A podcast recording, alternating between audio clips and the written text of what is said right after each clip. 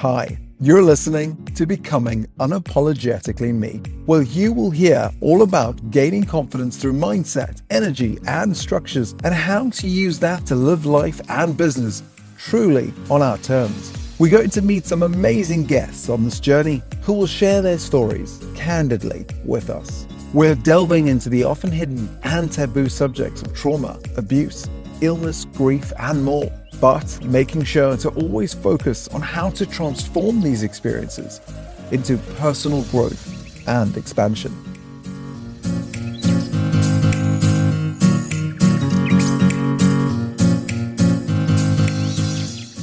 Hello, my lovelies, and welcome back to our next episode of Becoming Unapologetically Me. And I'm so, so excited today to share this journey and to share the experiences of someone that I've come to call my friend over the last year or so, Michelle Samuels. So, massive welcome to you, Michelle. Do you want to tell us a bit about what you do? Yeah, thank you so much for the warm welcome. You are so much a massive friend and a great part of my life. Thank you for oh. the invite today. I feel really honoured that you asked me to talk on your podcast, um, and congratulations. I am Michelle J. I am a trauma informed coach. I've had to rebrand and relaunch myself over the last two years following a separation from a 27 year marriage. My journey of changing myself, which I'm sure we'll come on to, started in 2004 when I lost my sister. She died suddenly and unexpectedly mm. in her hmm. sleep.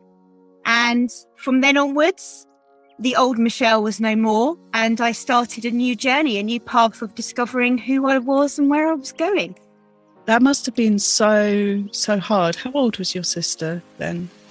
She was 20. She turned 20 the October before she died in the February. I was going to ask you what that moment was that brought you to to do what you're doing today, but that's a clearly a very big big part of that. And that must have been really tricky to navigate that as you were rebranding yourself. Were there external factors that made it really hard, apart from obviously dealing with the grief mm. internally? But what external factors made it tricky in that journey of rebranding yourself and almost, you know, bringing you to where you are today? Yeah, so that's a really great question, Helen. I think at the time in 2004, I was deeply, deeply mourning my younger sister. She was 10 years younger than me. So I was very much a motherly figure to her.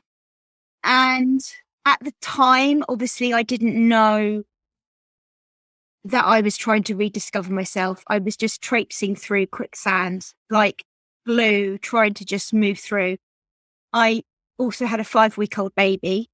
Oh, wow. My milk stopped suddenly with the trauma and the the emotions from the day. And I literally, my body went, as I know it now, I didn't at the time, with my knowledge now, went into survival mode. And my autonomic nervous system went shut down and went into freeze. At the time, I just thought I was being lazy. I thought I was navigating depression, postnatal depression, anxiety, grief. I put on that metaphorical mask of strength for my parents and for my brother who found my sister. And I just kept going. I just put one foot in front of the other and kept going. At the same point as well, that same year, my husband and I decided to start a company, estate agency stroke charter surveyors. And I was heavily involved with that setup, having a master's in business management with him. And it wasn't really until 2019 when I realized that I was just not going anywhere. I just was stuck in my life. You know, I'd be like Groundhog Day. Mm, I mm. just felt there must be some bigger purpose. There must be something else to just feeling like I get up in the morning, I do the school run, I go to work, I cook another meal, and that was it. And I just felt like I was on this this hamster wheel of life. So I'm not really too sure what it was, going back to your question, but I knew there was something that had to be done within my life. And that is when I found Caroline Strawson and her coaching program. And it helped me look at my own traumas within my life, going back to childhood and actually pre birth, actually, intergenerational trauma. Yeah. Yeah.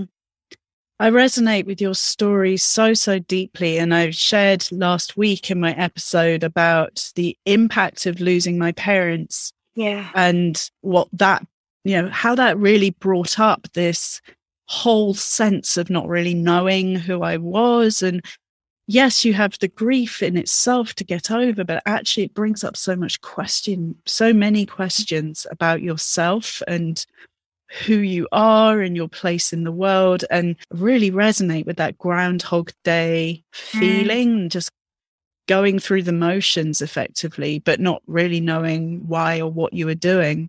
So it's amazing that you found caroline and obviously caroline was the person that brought us together. So you know i'm really happy that we both found caroline.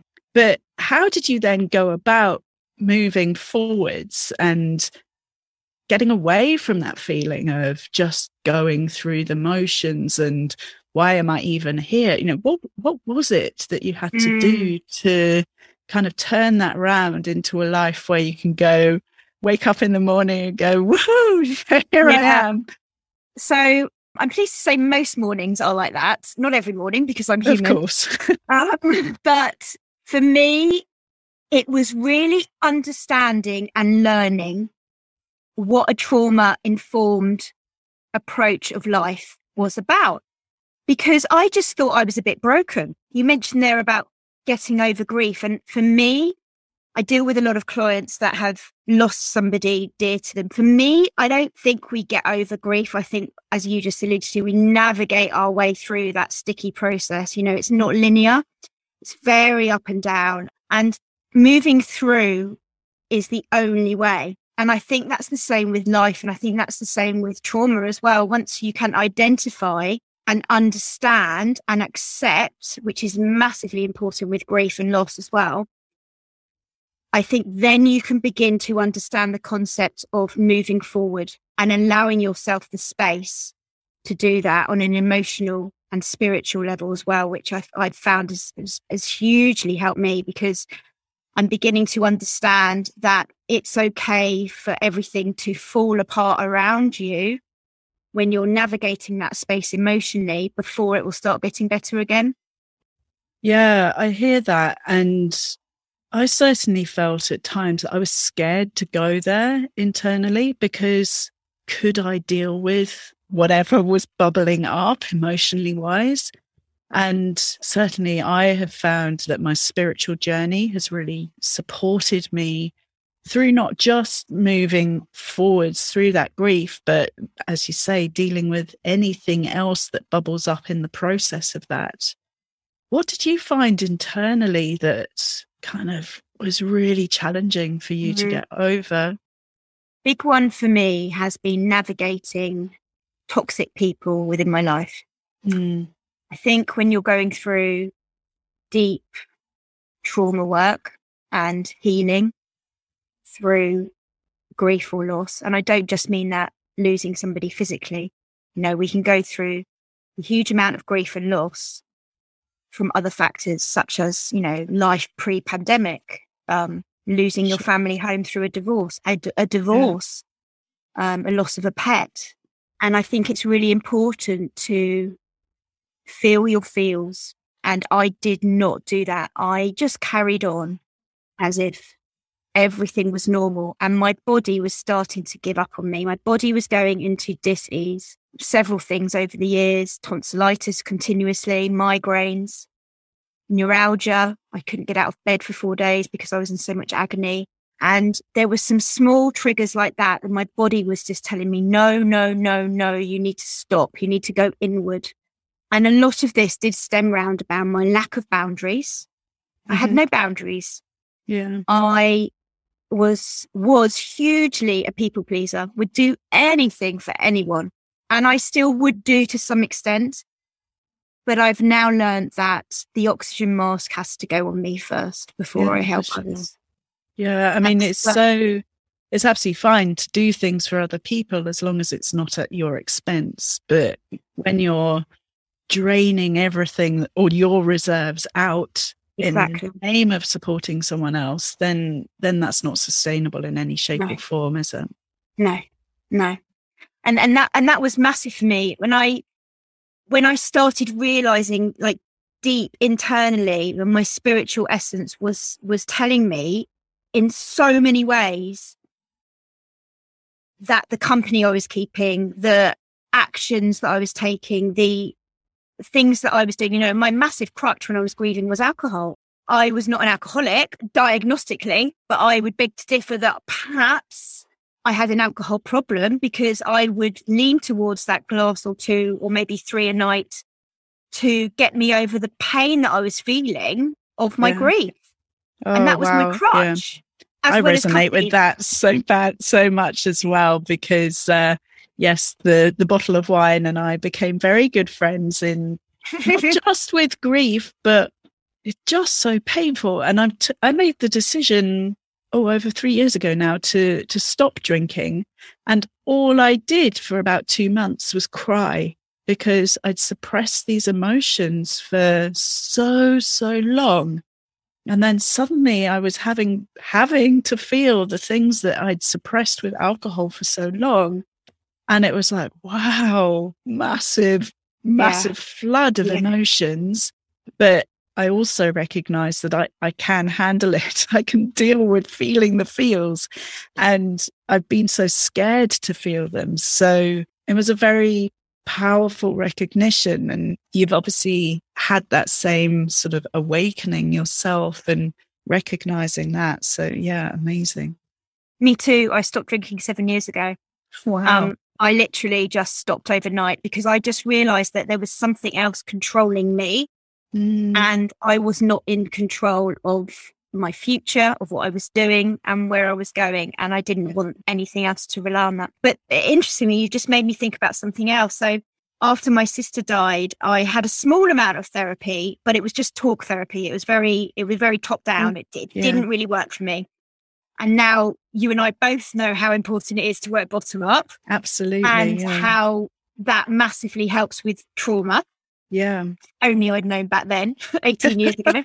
However, the the GP that I saw and then subsequently years throughout, I was on antidepressants for almost 15 years, Wow. which now when I look back is absolutely shocking. Shocking. Um I believe that antidepressants and medication has a place with Yeah. depression. I was diagnosed with PTSD as well. Mm.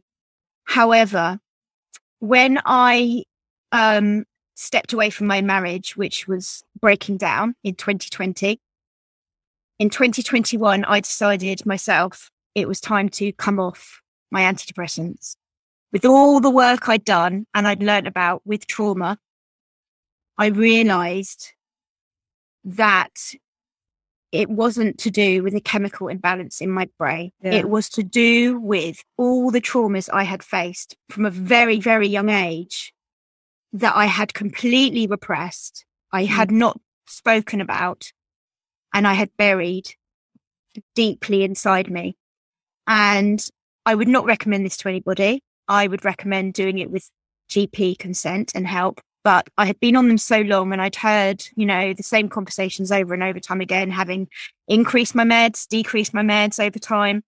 And I did it very slowly and I withdrew. I didn't go cold turkey. Um, but July 2021, my best friend's husband dropped dead Oh, wow. unexpectedly and she found him on the kitchen floor when she went down one morning to make tea. And because I'd come off my antidepressants, oh in my days, the feels that I felt that day because I was called to go and help her by the police. She had asked for them to call me to go and help her and get her through the day. Took me right back to the day, 21st of February 2004, when my sister died and when Yeah, she was taken sure. out by the Yeah. hospital. Yeah. And it wasn't so much that, but it was the fact that the antidepressants for me had buffered my highs and my lows Yeah. for the last 18 years. Yeah. And I had never felt those extremes of Yeah. emotions for those many years. Yeah. And I literally, Helen, I can tell you, I sat on my dining room floor for four hours and I just blubbed like a baby. I mean, I, and I'm not ashamed because I've, I'm a crier anyway, but it was the most amazing feeling. It was the most releasing, just deep, awesome feeling. I can, I'm Yeah. sure I can share with you because although I cry, I hadn't really felt my grief that deeply. And it, it Yeah. wasn't about my friend's husband dying, although that was an incredibly sad day and just horrendous. It was about the fact that it took me back to my sister's death Yeah. Massive trigger for And you, of course. massively. And do you know what? I'm really proud of myself that I went through that day and I allowed my body and I allowed myself to go through those feelings because it's so important. So important. Yeah, I believe we were given tear ducts for a very good reason. and, you know, they were there to be used, not to just kept to the side and to hang shame on them when we do use them. So, um, hats off to you for for being able to process that because I think tears allow us to process emotion in the same way that laughter can. You know, we can process emotion in all sorts of different ways and allowing yourself permission to cry because where so Mm. many of us have been, you know, you pick a child up, don't you, when they fall over, don't cry, don't cry. You know, we're Exactly. taught from a very, Man very up. young age that there's something wrong with crying and there really isn't. And, and, you know, I was about to ask you what your biggest success has been in life. And I, gosh, that sounds like an amazing one to me, just with being able to allow yourself to process emotion in that way. Just going back to tears, a really useless fact. Um, you may or may not know about this, but did you know under the microscope, tears look different for different things and different emotions? I heard that the other day. It's so Yeah. amazing. It was I love that. So anger Yeah. tears, fear tears, grief tears, they're all different. Amazing. Anyway, I That's just so thought I'd throw that in there. Yeah, it's awesome. I love that. Do you know what? I think for me, my biggest achievement, other than education, qualifications, and having my children, which is going to be the two best days of my life. And they're amazing, my boys. But my biggest achievement really has been just standing in my truth the last two years. Yeah. For me as a woman, I really feel that even when all the odds are against you and people don't want to see the change in you, Mm-hmm. and don't accept who you are for changing. And this is comes from most often people that are closest and dearest to us, our inner circle. For me, I'm so proud of myself. My biggest achievement is that literally Mm. I'm about kindness, I'm about love, I'm about helping others, being there for others. But when you start to stand in that truth and you can start to love yourself. That has been my biggest achievement over the last two years because I Yeah. never ever loved myself. And this is why I wanted you to be here on Becoming Unapologetically Me, because gosh, is that not what it's all about? Being Oh, able so to stand in your truth. And you're right, it's really sad that not everyone can come with you on that journey, but still feeling so connected to your truth that you know that that's the place that you need to Mm. stand. And people could come with you and people don't come with you, but you know that you're doing the right thing and that you're standing powerful in who you are. And, Yeah. you know, that's what this is all about. You know, what, well, for me, this is what life is about. This is why I wanted to, to share through this podcast about, you Yeah, know, to have wonderful, amazing people like you who are really embodying that. So thank you so much for being here. What are you focusing on right now? Oh my days. So my main focus right now is on who I am becoming. I Mm. guess unapologetically, who am I becoming as well? so I'm a trauma informed coach. So my massive ambition is to empower and give women a voice, to give them a voice post abuse and post loss. Amazing. And that is my massive ambition. So when my sister died, I knew you can relate to this. So trauma, Yeah. deep rooted trauma that's often been repressed for so so many years. Mm. A a trauma that has happened more recently can often open up memories. Yeah. When my sister died, it it reopened memories of being abused as a child. Mm. and I I got flashbacks for many years, and um, the sexual abuse I believe happened between about the ages of five and eight. And I can pinpoint that because of the school I was at. Right. So I am all about helping women. I'm not adverse to helping men and boys as well, but that is my passion Yeah. because I felt silenced for so long with Mm. what had happened to me. But I would not be standing where I am today and being able to help other people if I had not gone through the experiences that I've been through. Yeah, hundred percent. And so I choose to look at those traumas as, and it's taken a lot of work to get here, don't get me wrong. I choose to look at them as things that have happened for me rather than to me Mm. Yeah. because when you can change from a place of anger and resentment and shame, massive shame, although I wasn't the one doing the abusing, Yeah. you can then start to feel compassion and you can forgive, not for them, but you can forgive for yourself to be able to move forward. Yeah. So that is my that is my big passion. Yeah. I'm so grateful on behalf of all the people that you're going to help that you've Oh. found that power inside you to really step into everything that you are and to use these experiences to really help others to process their own experiences because Yeah. what you're doing is changing lives and you know it's it's just amazing so thank you for being you and just to finish up, you know, what advice would you like to share with our wonderful audience, and particularly for anybody who's listening who maybe feels immobilized by grief and trauma? Yeah. Oh, firstly, a massive hug and love to you if you are feeling that right now. And I think it's important to say that it doesn't matter whether you know or don't know how you're going to get over it or how you're going to face the day, but just talk to somebody, just reach out. It's so important to not suppress that trauma, those feelings. It's so important just to find somebody, whether it's a coach, a therapist, a friend, and find modalities that work for you. And it does get better. I have been in such deep, dark places, as a lot of people have, but there are ways of getting through and moving through.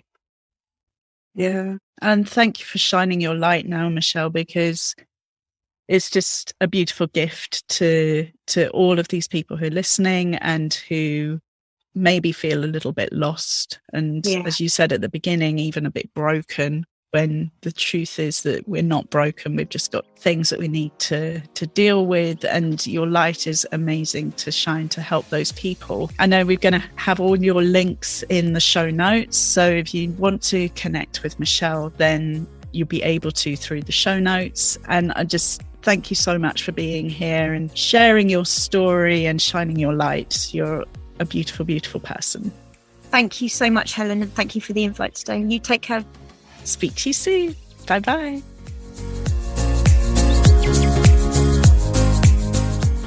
Thank you for listening today, and I hope you found this discussion inspiring, thought provoking, and motivating. Please subscribe and leave us a five star rating and any comment you think pertinent. And why not share the love by telling your amazing friends all about it too?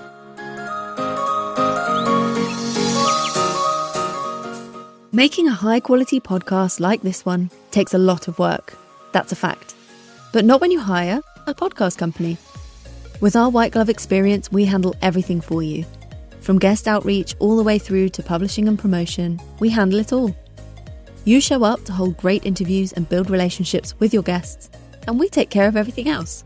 Podcasting is not just about the audience. Every podcast interview is the start of a new relationship. With weekly podcast, you'd build relationships with 52 ideal partners or prospects through your podcast interviews over the next 12 months. Do you believe that 52 new relationships would help grow your business? We do. Contact jason at a podcastcompany.com and let's talk.